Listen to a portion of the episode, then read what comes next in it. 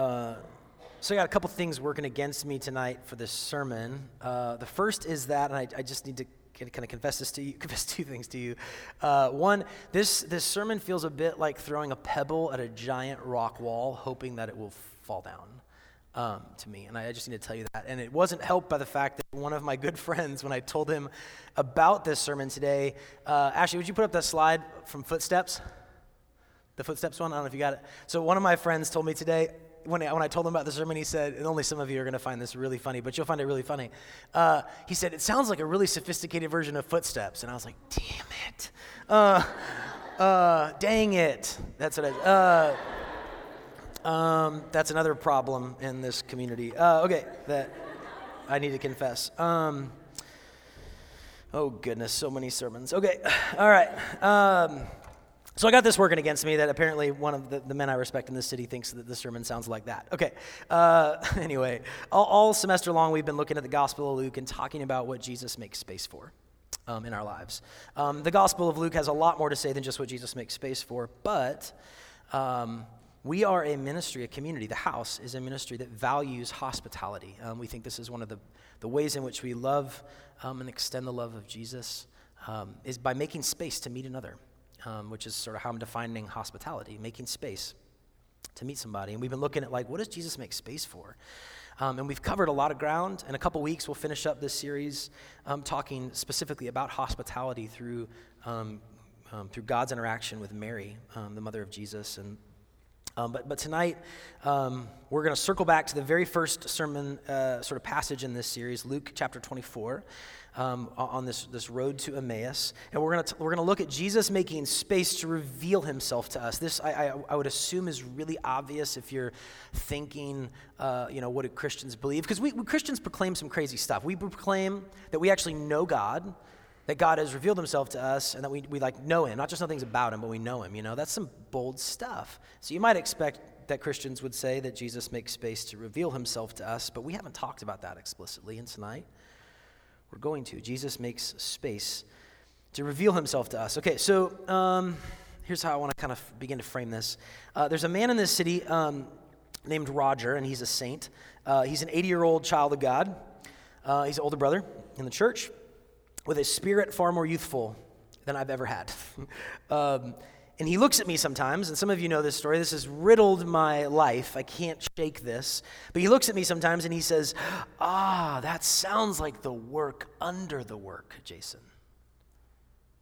And he does that. He like lingers a little bit longer. And it's like he's brewing some magic spell. I don't know what's going on. But he looks at me and he literally says it. I'll tell him, what's going on in your marriage these days? I'll tell him a little bit. Or at the house, and I'll tell him a little bit. And he starts talking. He gets this kind of like almost like he's like a twinkle in his eye kind of thing. I don't know what that means, but something like that. Uh, and then he looks at me and he just starts, you know, you know, doing this thing. Uh, he's freaking Yoda.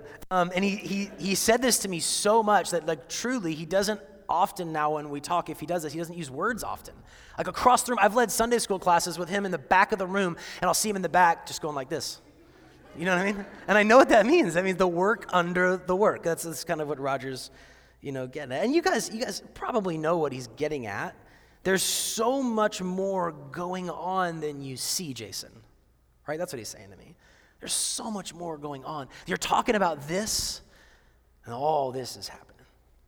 That's what Roger keeps saying to me all the time. Under this work is an other work, the work under the work.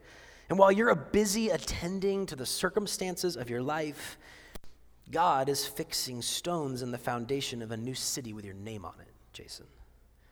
He's guarding and caring and leading and convicting and teaching and reconciling and redeeming.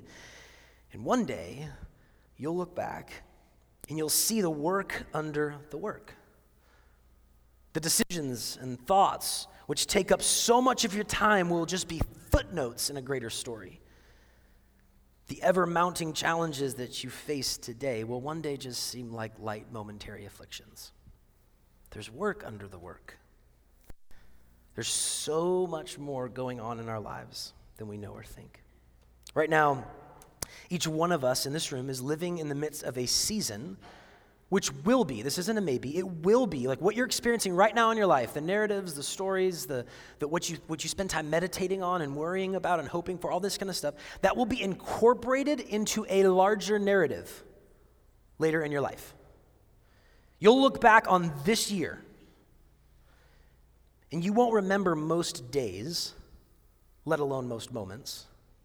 You'll tell an entirely different story than the one that you're telling now, which sets semester or this year of college or something in a totally new light. It's a new, it's a, it'll be a new narrative. The way you'll talk about your college years when you're 40 is different than the way you talk about your college years when you're in college. And you know why? Because there's always something more going on. There's work under the work. There's always something more going on in our lives. In every single one of our lives in this room, there's a lot of stuff going on. And in the, in the gospel story that we're looking at tonight from Luke chapter 24, which was just read a little bit ago, this, this kind of thing is happening in the story that we're looking at today. That day, in that moment, there were two men in particular were disappointed and resigned. That's what they were experiencing that day. If that day you said, What's going on in your life? What's the story of your life? What's happening lately? It would have been resignation and disappointment. Or, or the, the scriptures tell us that they were very sad in a nod to last week's sermon. But 10 years later, or even a day later, really, if you were to ask them about that day, it would be that, that, that experience of resignation and disappointment and sadness, though they could acknowledge that they were feeling those things, it would be couched in a story of joy and surprise and wonder and hope. But in that moment, they couldn't see it. What they needed, this is a word we're going to geek out about tonight, what they needed was a denouement. Would you put that word up on the screen? It's a French word. Do you know that word? Every single English or lit or filmmaker, like film major or whatever, ought to know uh, what this word means. That should be like just a matter of course for you in your studies. This word, denouement.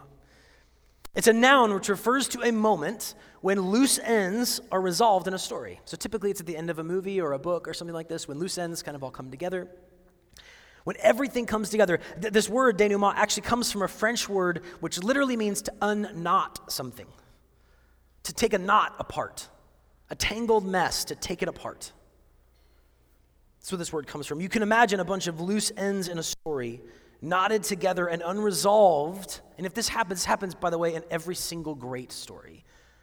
As you walk through it in, in, a TV show or a movie or a book or a play or a musical or anything like this, as a friend is telling you a story, there, there are loose ends and things that you wonder how they're going to resolve, and you wait and you hunt for the resolution. And when that knot will come undone and everything becomes clear. And that moment is called the denouement. So think for a minute uh, about Severus Snape. Okay, um, which if you haven't read Harry Potter by now, um, shut your ears and then go home tonight and get started. Um, uh, if some of your parents need to talk to me about whether it's okay for Christians to read Harry Potter, uh, I would love to have that conversation with them. Okay. Uh, so I'm going to talk about Severus Snape, and I'm going to give a lot away. So if you haven't read it, sorry. Um, okay. Um, think of the loose ends with Severus Snape as you're going through the Harry Potter series. Think of the tangled knot of Severus Snape as you read Harry Potter. He seems truly evil at one moment, heroic the next. Cowardly and brave, free and trapped, he's a conflicted mess, and you can never quite put your finger on what drives this man or who he is.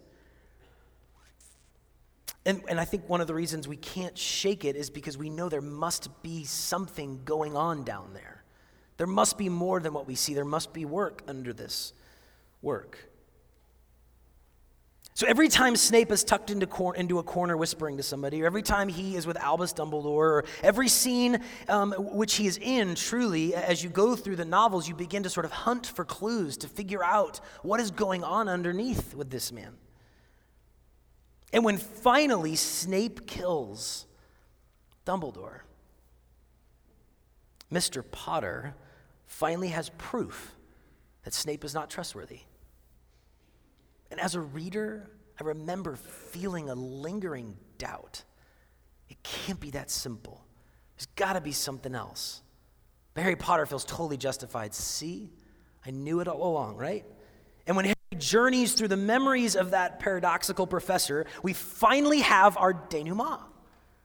The moment when the knot is unraveled and loose threads are brought together.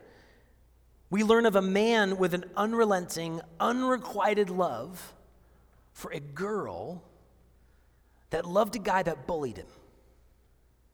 We learn that even Snape's death stroke of Dumbledore was loyal. Somehow, after thousands of pages of squirming and cringing in the presence of Snape, those of us with hearts cry. When Harry names his son after Severus Snape. And we know why because of that moment. We know why he names his son that way. And yes, he also names him after Albus. Okay, whatever. Anyway. Uh, but we, we know why he did it because of that moment.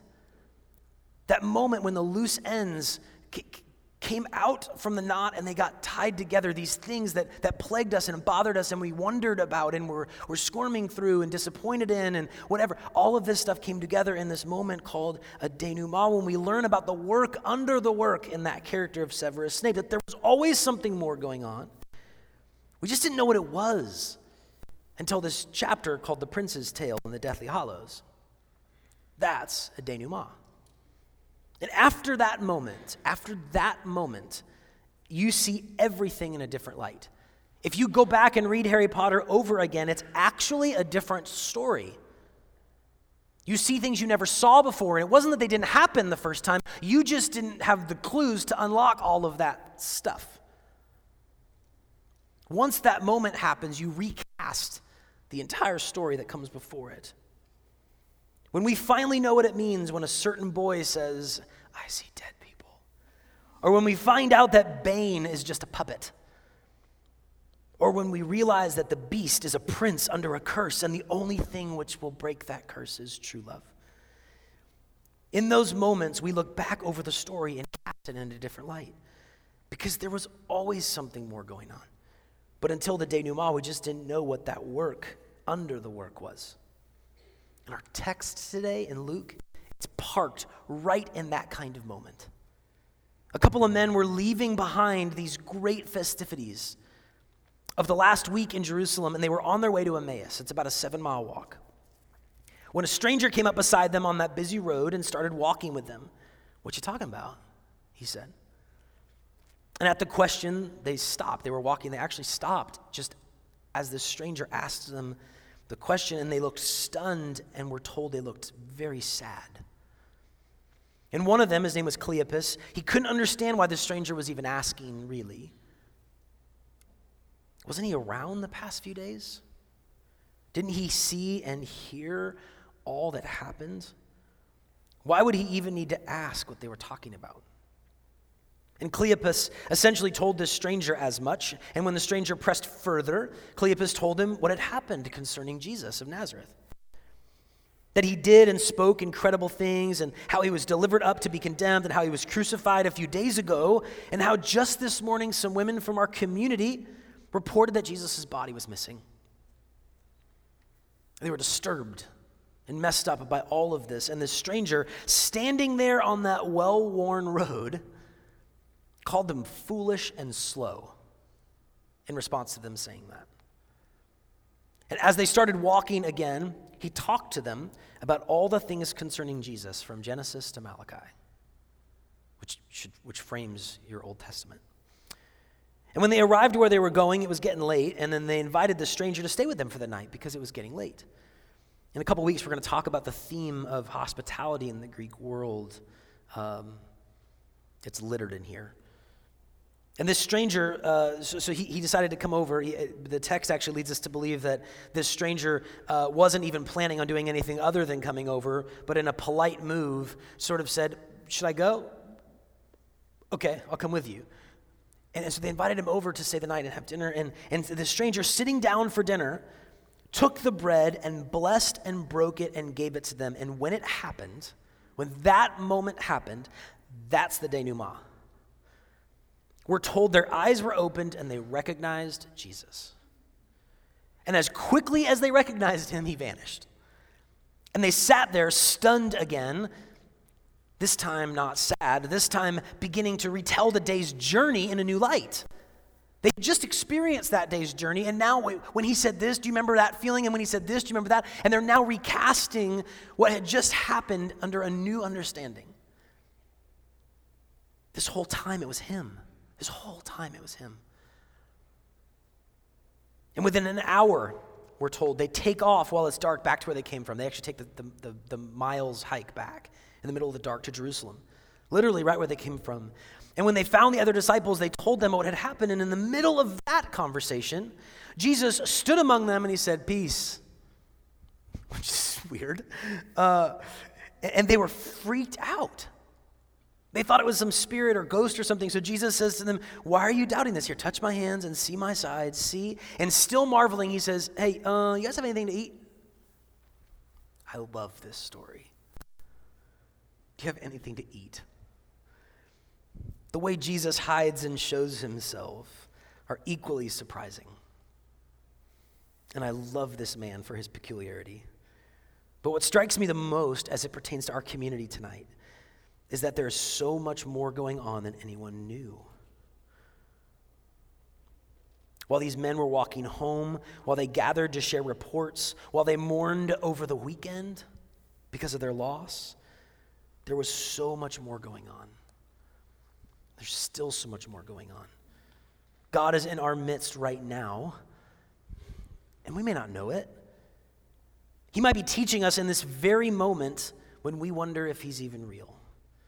He might show up unexpectedly, right when we've lost all hope, and he might leave just as suddenly as he shows up.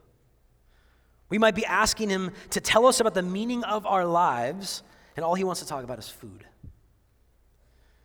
The fact is that God surprises us both with his hiddenness and with his presence, just like he surprised them that day. I don't know where or how you want God to show up in your life. I don't know.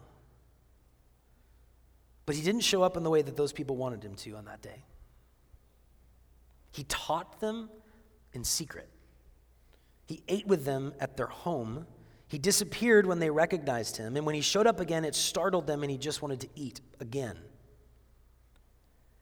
But right there in the middle of the story is a moment when they do actually recognize him. The moment when the loose ends begin to get tied together. The moment when the work under the work is revealed the denouement. Here it is, so you can see it. It's Luke 24 in the second half of verse 35. He was known to them in the breaking of the bread. He was known to them in the breaking of the bread. They recognized him when he took the bread and he blessed it and he broke it and he gave it to them. They didn't recognize him on the road, they didn't recognize his voice. They didn't recognize him when um, he showed up in their midst later and said, Hey, or he said, Peace. They recognized him in the breaking of the bread.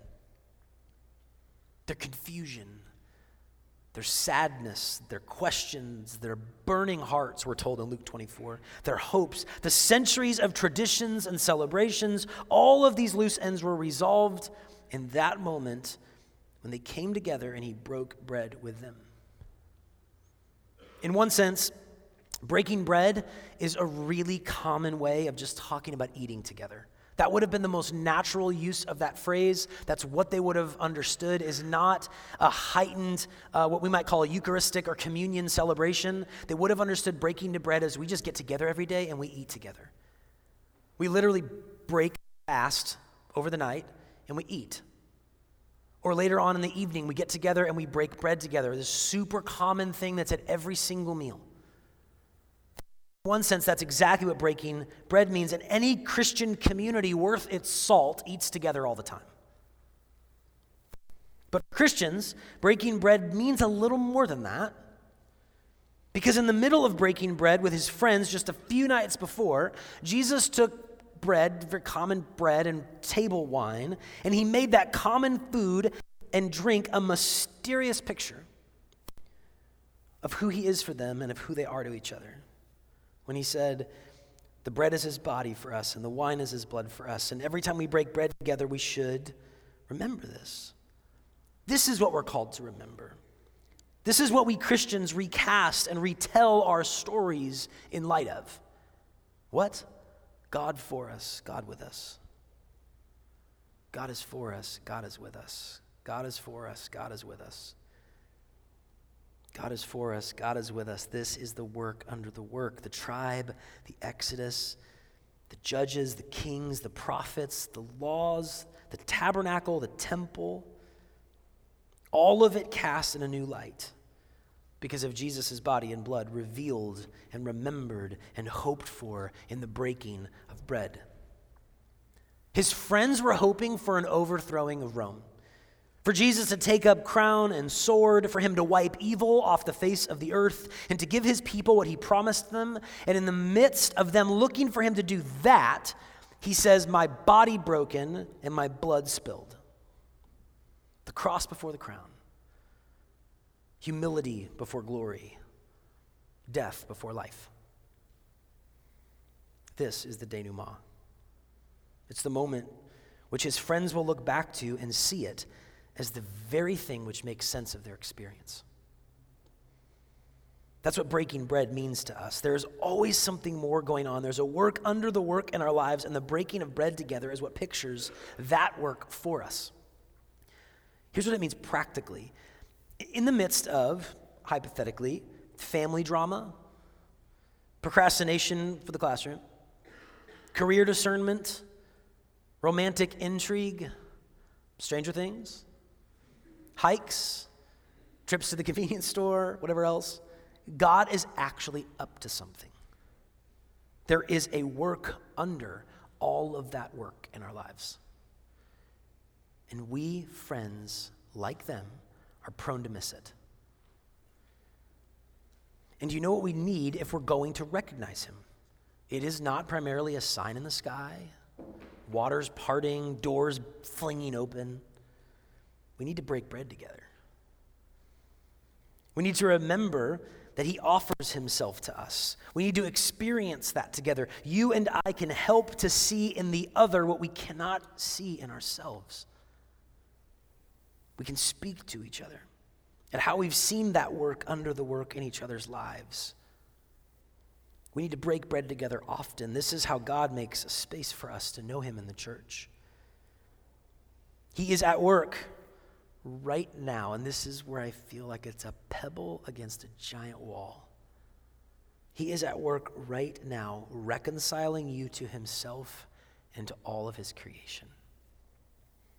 That's actually happening in this moment, over the very course of today, over the very course of this day, this past week, this past semester, in the coming Thanksgiving week, his body for you, his blood for you, the whole of creation for you, if only you would have it in him.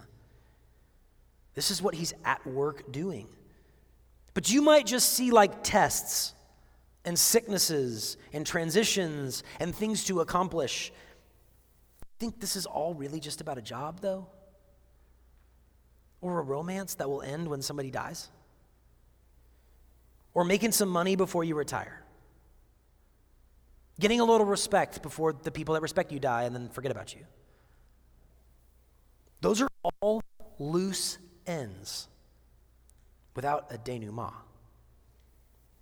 The work under the work is that God is for us and God is with us in Jesus Christ. That's actually happening right now.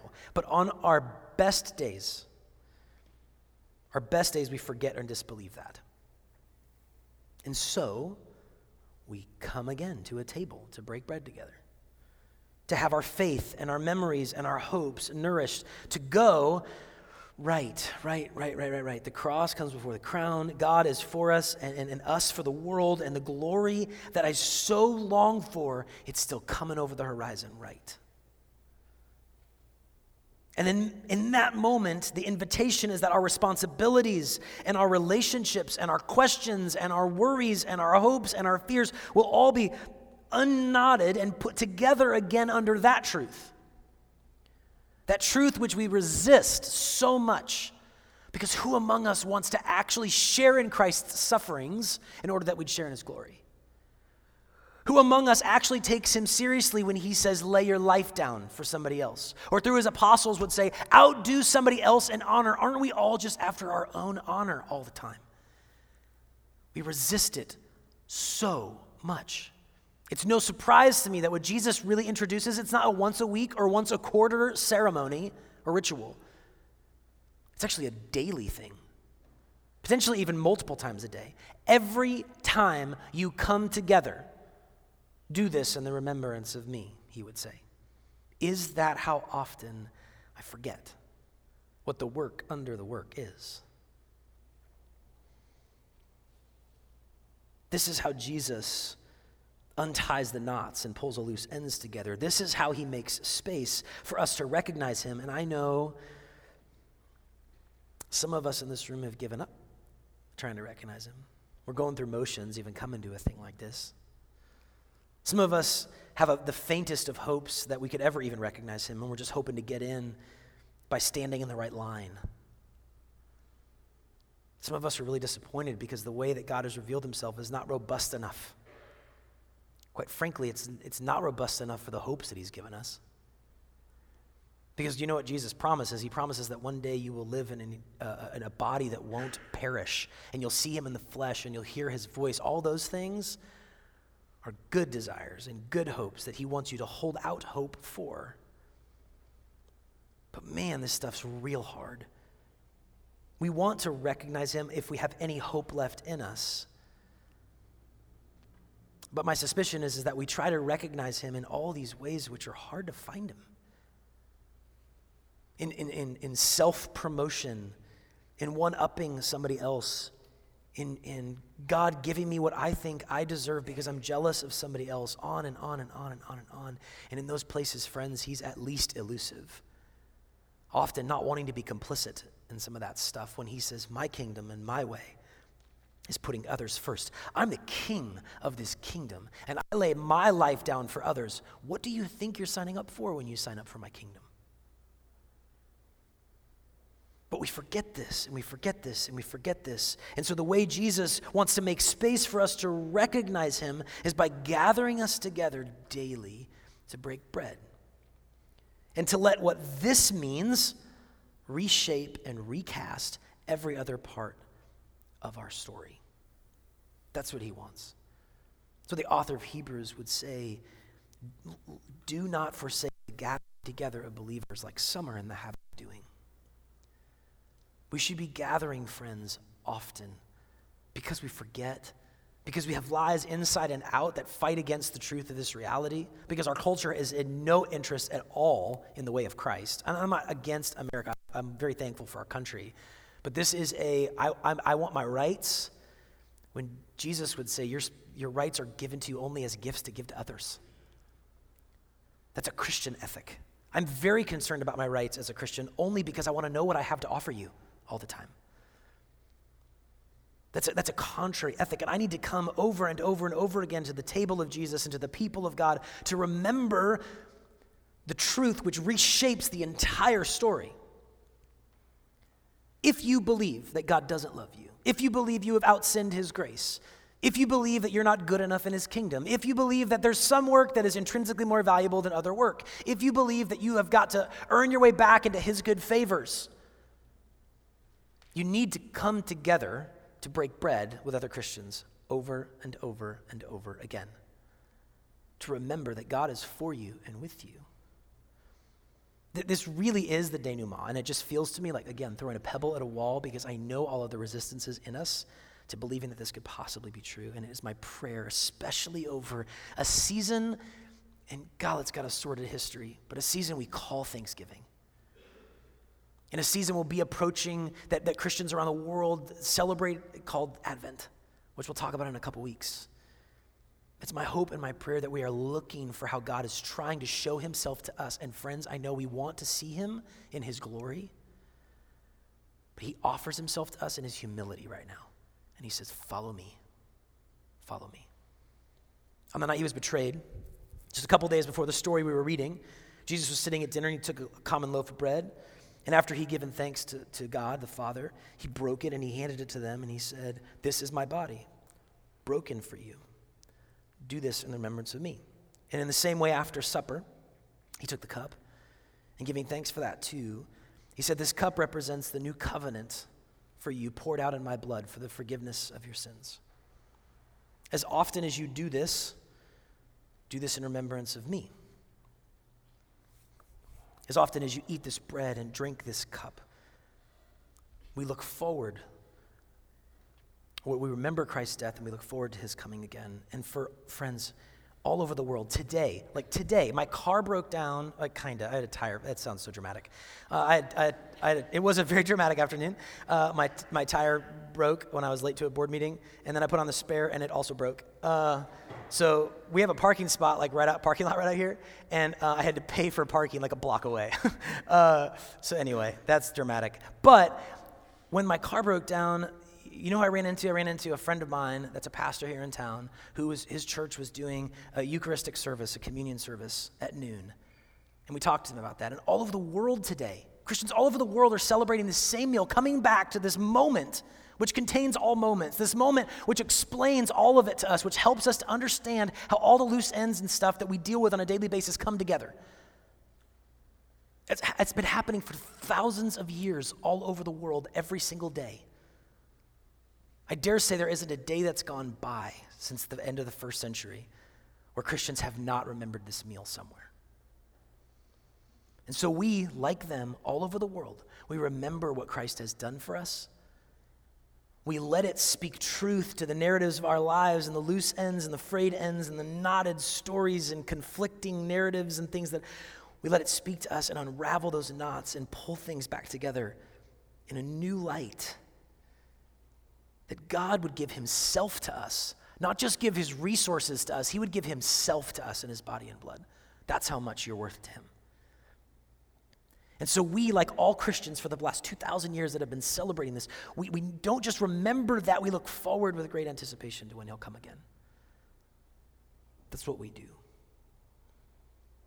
In just a minute,